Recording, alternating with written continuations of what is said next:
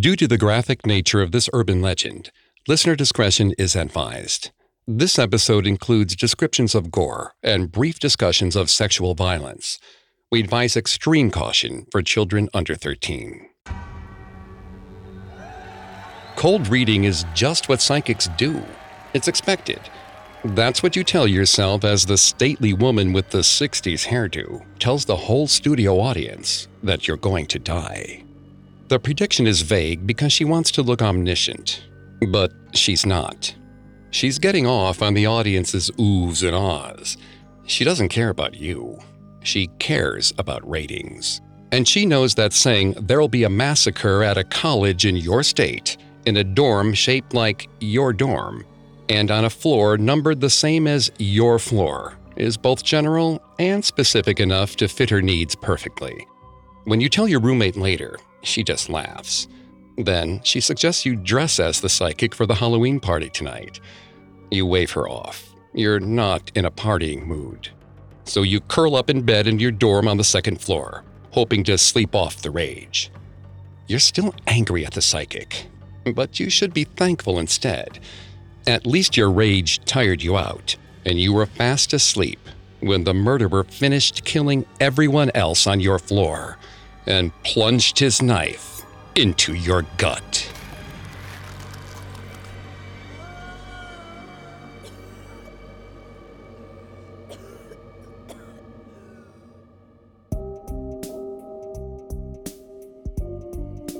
Welcome to Haunted Places, a Spotify original by Parcast. I'm Greg Polcyn. Today's episode is part of our Urban Legends series. Every Tuesday, we explore those chilling stories you hear secondhand, the kind that seem made up but contain a kernel of truth. Urban Legends is only on Spotify, so keep listening here to never miss an episode. But don't forget to come back each Thursday for a classic episode of Haunted Places, covering yet another ghost filled locale. You can find episodes of Haunted Places and other originals from Parcast for free on Spotify. Today, we examine an urban legend based on a shared memory. The college Halloween massacre rumor has reemerged time and time again in various regions in the U.S., but always in cycles. As new graduates depart the school, leaving room for a new batch of students to scare, the legend appears again and again.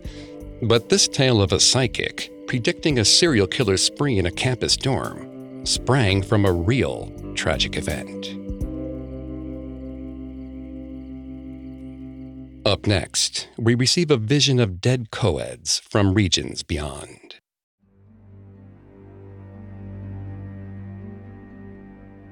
The campus slasher film is its own subgenre. From Sorority Row to Scream 2, to Happy Death Day and Black Christmas franchises, slaughter beneath school banners and Greek letters is big business. However, the rumor that a talk show psychic predicted a series of Halloween murders at an American college predates all of those films. But the event that inspired the legend is far too disturbing for celluloid. Michelle crossed out the days on her calendar with fear and anticipation as Halloween loomed closer. She loved the holiday more than any other day, but she wasn't sure how to feel about the college version of it. She didn't want the pressure of wearing a revealing costume or having to drink. Halloween, in her opinion, was best enjoyed sober, at home, and alone. It was creepier that way. So she talked her sorority into a week of alcohol free events. Not only would it make Kappa Theta look good, it would be a safe space where she didn't feel as much pressure. There was a carnival, a scary movie marathon in the sorority house yard with hot chocolate and cider donuts, and even an alcohol free mixer. She was excited for it all, except for the fortune teller. Michelle treated every fortune teller she'd ever encountered with contempt. She saw them as vultures, feeding off of people's pain and insecurity. Only a desperate person would turn to a stranger to learn how to move past a tragedy. But any objection she raised in meetings about the event was overruled. The president of the sorority, Hallie, was flying in a noted psychic and astrologer from Los Angeles, and she was the main selling point. They had collected thousands in charitable donations for the one event, so there was no way they were canceling. Michelle wanted to sit the night out, but sorority events were mandatory, and her fellow sister, Angela, begged her to take a turn with her in the fortune teller's tent. Angela had lost her mother the year before and was particularly vulnerable to this type of charlatan. She'd leaned on Michelle a lot in the past months, but Michelle was happy to help, especially if it meant protecting her from someone who wanted to exploit her pain for money. The look and feel of the fortune teller's tent was technically the sorority's responsibility, but one would think she'd ask for better production value in her contract. The tiny tent was flimsy, bedecked with cheap looking appropriative harlequin patterns in bright red and purple. A wooden table stood between the fortune teller and her guests. Two mismatched dining table chairs were pulled out for Angela and Michelle to sit in. Michelle expected to see a woman wearing fake golden coins and colorful scarves. She thought there would be a thick, vague Eastern European accent. They would take some wizened woman's wrinkly hands and wait for a story to unfold. Michelle didn't expect a platinum blonde with gold hoop earrings and crisp British diction. The woman couldn't be older than 40, and her wrinkles had been smoothed away through science rather than magic. She introduced herself as Morgana, mistress of the unknown. Michelle chortled in her head. The look might be different, but the flair was the same. As she lit candles, Morgana walked them through the process. She would place a glass ball on the table and direct them to look inside. In this way, she explained, they would be telling their own fortune. She shot a wry look over to Michelle and told her that letting the guest choose the fortune resulted in less accusations of quackery. Michelle wasn't impressed. She was terrible at hiding her emotions. A toddler could have given a cold read on her opinion of fortunes. She would have told Morgana this, but she held her tongue for Angela's sake. Michelle looked over at her friend. Angela was staring into the ball so hard that wrinkles crinkled across her forehead. Michelle patted her on the back and urged her to go easy. Angela made a small cooing sound, then giggled. Whatever vision she saw, she seemed to be enjoying it. Michelle had to admit, she was a little intrigued. She glanced into the ball, but she didn't see anything inside. Morgana snapped, catching Michelle's attention. She told Michelle that if she wanted a fortune, then she could go through the process, this was Angela's run of good luck. Michelle was annoyed, but she was also happy that Angela could find joy in something. The poor girl had been dealing with grief for the better part of a year. If a pseudo magic experience comforted her, Michelle wouldn't object. Then, something changed in Angela. Her smile started to wobble. The lines on her forehead became more pronounced. Goosebumps popped up on her skin. Michelle put her hand on Angela's arm. It felt like ice. Michelle called Angela's name. Angela mumbled that she was fine, but the words lacked their usual pep. She started to shake. Michelle turned her ire toward Morgana, asking for answers. Morgana shrugged. She told Michelle that she wasn't responsible for what the spirits shared. She was only the conduit. Their energy powered the ball. She had no control over the rest.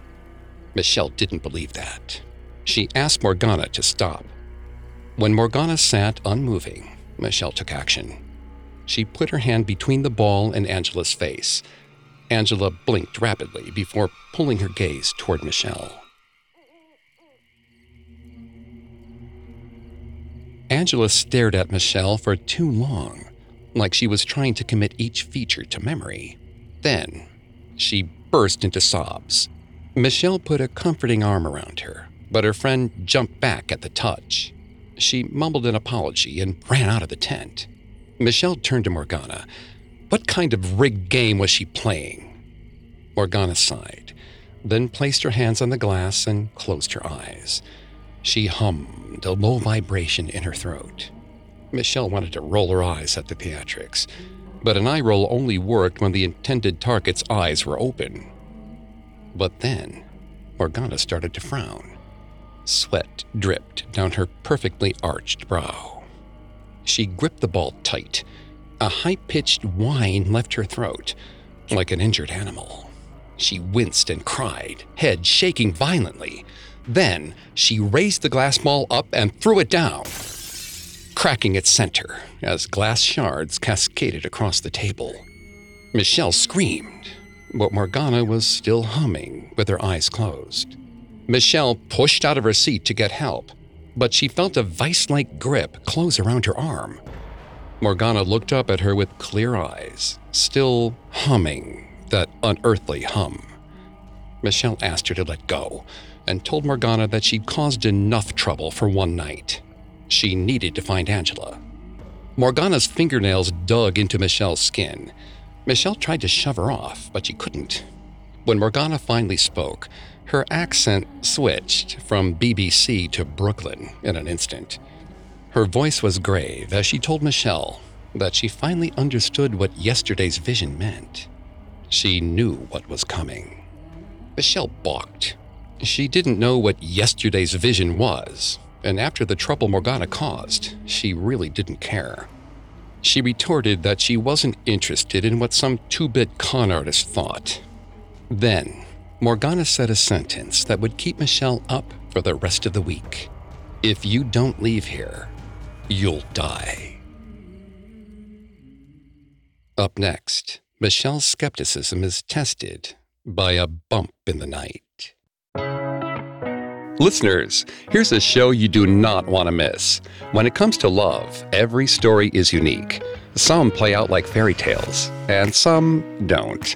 In Our Love Story, the new Spotify original from Parcast, you'll discover the many pathways to love, as told by the actual couples who found them. Every Tuesday, Our Love Story celebrates the ups, downs, and pivotal moments that turn complete strangers into perfect pairs. Each episode offers an intimate glimpse into a real life romance, with couples recounting the highlights and hardships that define their love. Whether it's a chance encounter, a former friendship, or even a former enemy, our love story proves that love can begin and blossom in the most unexpected ways. Ready to hear more? Follow Our Love Story free on Spotify or wherever you get your podcasts. Now, back to the story. It took three days of incessant prying for Michelle to get Angela to explain what she'd seen. She needed to know why Angela had panicked, and she needed to know what Morgana meant when she said she finally understood what she called yesterday's vision. Angela relented and told Michelle that Morgana was taking advantage of them. Whatever horrors she had primed Angela to see were at least partially drawn from the psychic's appearance on her favorite talk show the day before. Morgana was a big get for Wake Up Camden.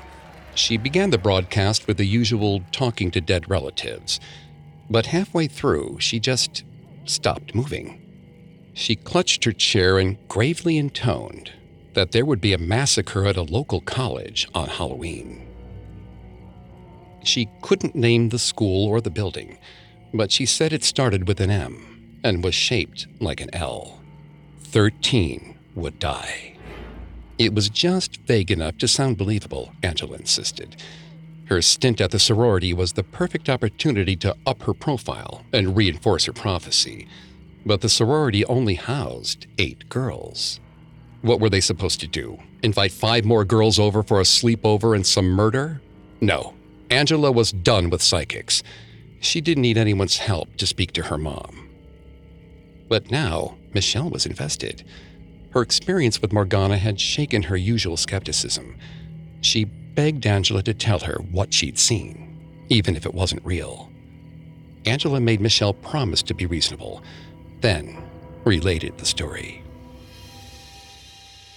According to Angela, a very cute guy in a sexy shepherdess costume was going to flirt with Angela at their Halloween party. They would talk and dance, then go through all the pre hookup rituals.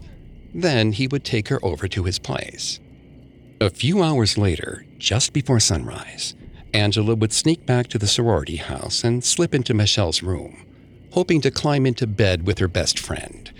Instead, she'd find something so atrocious that she'd never forget it. Michelle's body parts would be strewn across the room, like discarded candy wrappers. Blood would drip from the walls. It was the most upsetting Rothko to ever exist. As Angela kneeled over the body and the police peered through the doorway, her vision suddenly ended. Michelle played it cool, agreeing that Morgana was a terrible person. But she couldn't forget the words or the images, or her own corpse dripping with gore. The entire downstairs was already covered with spider webs and fake blood splatters. Michelle's chest went tight every time she had to walk past the fake decorations. They reminded her too much of Angela's words. Michelle tried to remember the good part of what Angela had said. Morgana was self serving, nothing more. Michelle tried not to ask herself how it was self serving for Morgana to break her crystal ball. That thing looked expensive. On Halloween, Michelle decided she was going to follow slasher movie rules. She would find a group and stick with them, no matter what. She even stayed alcohol free, though her shot swilling sisters seemed to forget the point of the supposedly sober event. It wasn't even midnight, and their sexy angel, devil, cat, scarecrow, and panda costumes were already soaked in jungle juice. Still, Michelle stuck by them she kicked out drunk boys and failed miserably at Just Dance. She slowly realized that she might actually like parties. She might actually enjoy spending Halloween with people. Meanwhile, Angela ignored any guy that came up to her. Instead, she and Michelle stayed by each other's sides, laughing the entire night. Before long, Michelle's fear evaporated. She was finally having a blast. Angela pulled Michelle upstairs at the end of the night, raving about her status as Kappa's newest party girl. They tumbled into Michelle's bed, talking softly until they fell asleep nose to nose.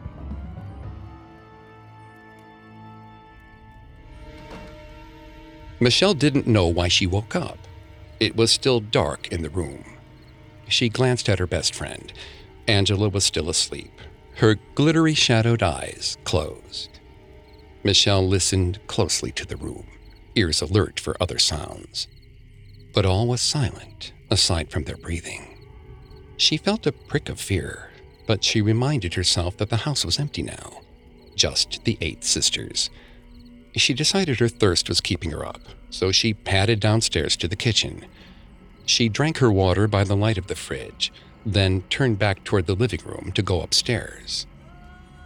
A strange sound pulled her eyes to the lush pink couches facing the picture window. There were several potential pledges sleeping on the fluffy pillows and on the floor. With their flowing costumes and wavy hair, the girls looked like a Renaissance painting. Michelle counted in spite of herself. One, two, three, four new girls. See? Still not enough to make Morgana's vision of 13 victims come true. Even if the girls were lying very still. Maybe too still. Michelle heard a rustling on the second floor. As she climbed the stairs, she told herself it was nothing. Angela was probably awake and looking for her. Michelle reached the landing, passing Hallie's room. There, she realized two things. One, Hallie and her two sex partners were passed out after a very eventful night. Two, there was a man climbing the stairs behind her. He was tall and thin, his arms a little too frail for his form. His movements were languid but heavy, like a wild animal. His face was indiscernible in the half light. Michelle didn't even know if he noticed her at the top of the stairs, but she didn't want to wait to find out. She ducked into Hallie's room and pressed herself against the wall listening. Footsteps moved through the hallway. She heard the slide of metal against wood, and then something wetter. Michelle bit down on her lip, trying not to hyperventilate. She snuck close to Hallie's bed, hoping to wake her and her companions. But Hallie's eyes were open, and one of them was missing. Michelle stumbled back, choking back her scream as the horror revealed itself in the moonlight. Half of Hallie's face was slashed beyond recognition. Her beau's neck was almost completely severed, and the third girl's stomach was torn open. Michelle's first instinct was to scramble, but that's how she'd gotten into this in the first place. She stood up as slowly and silently as she could, taking a deep breath. She needed a weapon.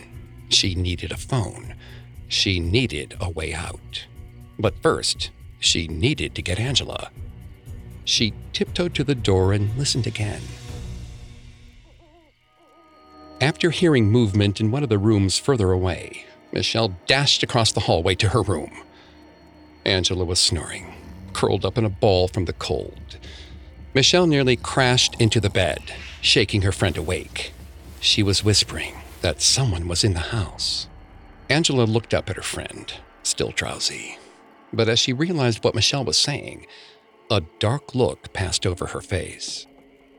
Just then, there were footsteps outside the door. Angela snapped out of her trance and hissed at Michelle to get under the bed. Michelle tried to argue, but Angela pushed her to the floor and beneath the bed frame. Michelle held her breath as dust bunnies tickled her nose.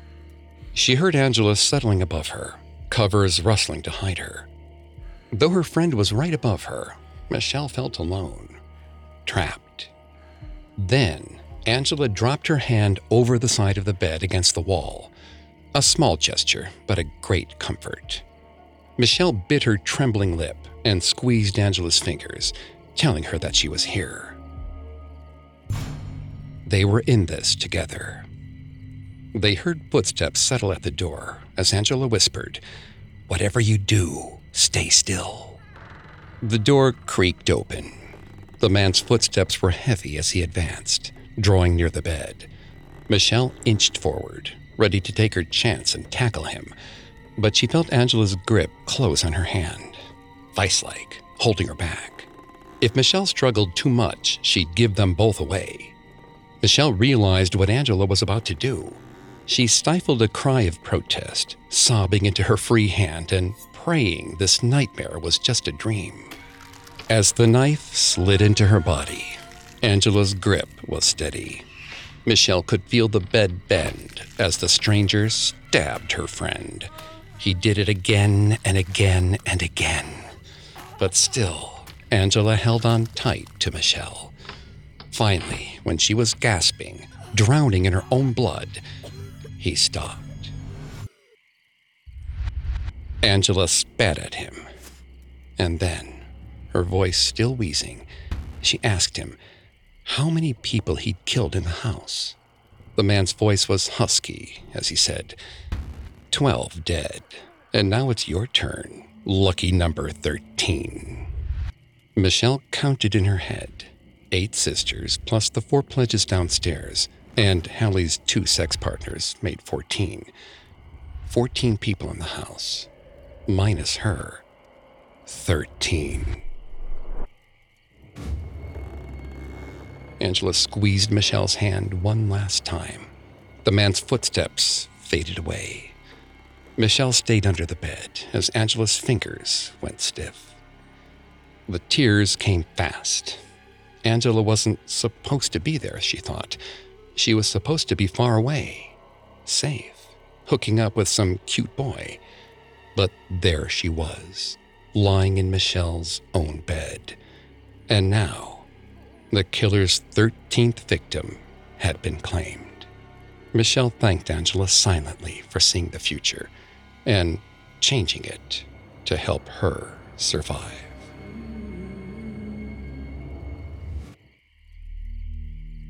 The campus Halloween murders rumor has circulated since 1968. It also swept across New England in 1991 and Pennsylvania in 1986. And in 1998, the rumor spiked nationwide, including new details, like the idea that the killer would dress as Little Bo Peep or wear a Scream mask. The original legend entails that a psychic predicted a rash of murders on a college campus on Halloween while on a talk show. The vague details of the premonition are then proven to be correct when a trail of bodies is found on campus. The psychic's vision often relies on Barnum statements, a technique deployed by false mediums to offer predictions that seem specific and meaningful, but are actually vague enough to apply to the general population. The psychic usually suggests that the site of the massacre will begin with an M or a W, or will be a member of a major athletic conference, while the dorm itself is often described as a common shape, like an L, T, or a U, or being near a river or railroad tracks. The inspiration for this legend dates back to the 1960s. On July 13, 1966, Richard Speck broke into a Chicago townhouse. He murdered eight student nurses and sexually assaulted his final victim before killing her. However, he miscounted the number of women living in the house. Little did Speck know there were actually nine women in the house, not eight. So a Filipina student named Corazon Amurao was able to hide beneath a bed to evade his attention. The idea of the final girl, the last victim alive who confronts the killer, is a common horror trope today. For that reason, we might expect victims to fight back. But in the 60s, 70s, and 80s, women were commonly told that struggling was what got you killed. There hasn't been a Speck style murder on a campus, let alone one on Halloween or predicted on a talk show. But the possibility remains. As long as psychics appear on TV, they'll offer Barnum statements. And as long as serial killers look for new hunting grounds, college dorms will be a fertile source of vulnerable prey. So it may be best to DVR those daytime TV shows, just in case. You never know what you'll miss.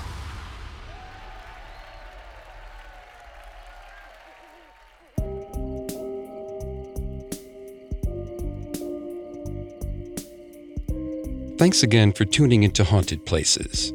We'll be back on Thursday with a new episode. And don't forget to come back on Tuesday for our Urban Legend series, available only on Spotify. You can find more episodes of Haunted Places and all other originals from Parcast for free on Spotify. Until next time, don't believe some of the things you hear, believe all of them.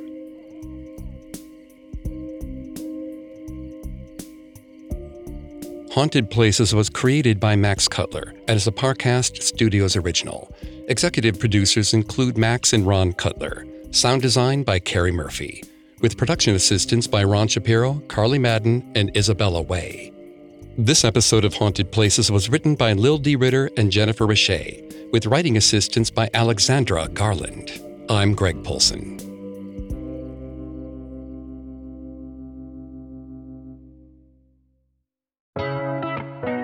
Don't forget to check out Our Love Story, the newest Spotify original from Parcast. Every Tuesday, discover the many pathways to love, as told by the actual couples who found them. Listen to Our Love Story free on Spotify or wherever you get your podcasts.